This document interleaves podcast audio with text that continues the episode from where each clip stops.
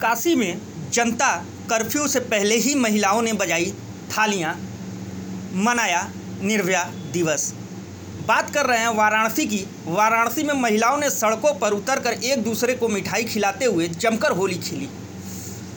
गुलाल लगाकर जहाँ इस जीत का जश्न मनाया गया तो वहीं मुँह मीठा कर इस जश्न में से- मिठास का मिश्रण भी किया। इसके साथ ही महिलाओं ने थालियाँ बजाई और गाने भी गाए।